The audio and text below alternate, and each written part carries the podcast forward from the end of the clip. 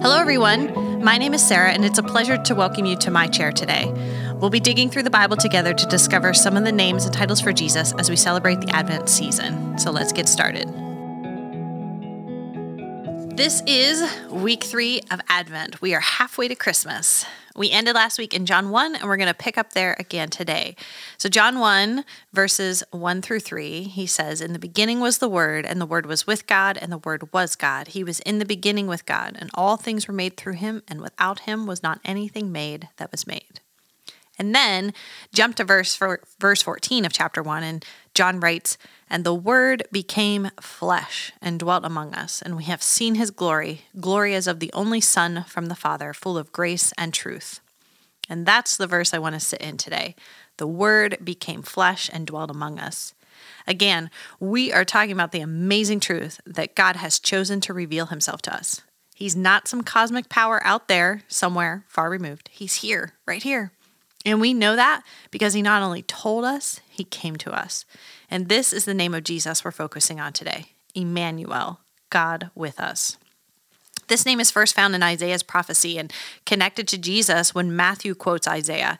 And he says, Behold, the virgin shall conceive and bear a son, and they shall call his name Emmanuel, which means God with us.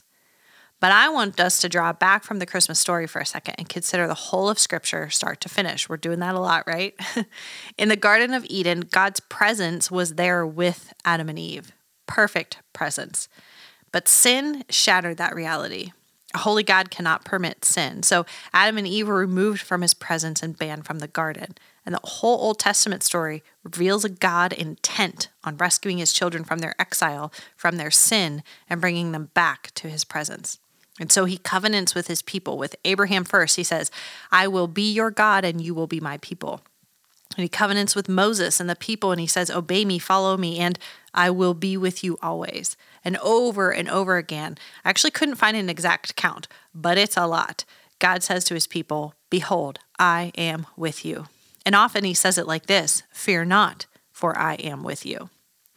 And then God's prophet Isaiah announces that there will be a child called Emmanuel, which means God with us. And that child was Jesus. That Son of Man was Jesus, the Son of God, the Word made flesh, God with us forever. It's through Jesus that we are forever invited into the presence of God and restored to the perfect presence of the garden. So we're here today in his presence, in the presence of Emmanuel, the presence of our holy God. This is one of those now and not yet aspects of the new covenant. We are with him forever, yet we are not yet restored to the garden.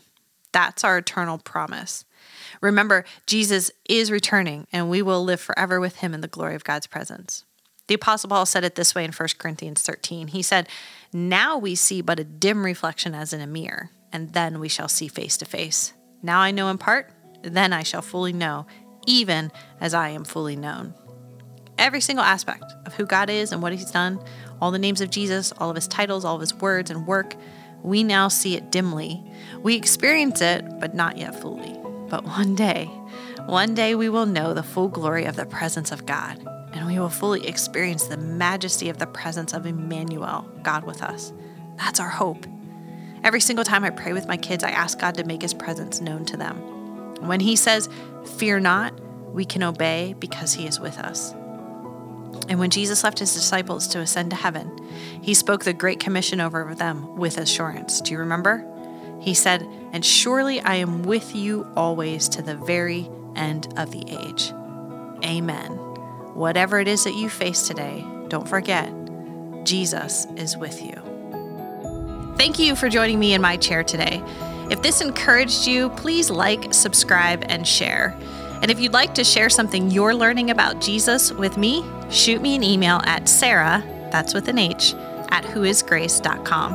And for more resources from Grace Church, visit whoisgrace.com forward slash read.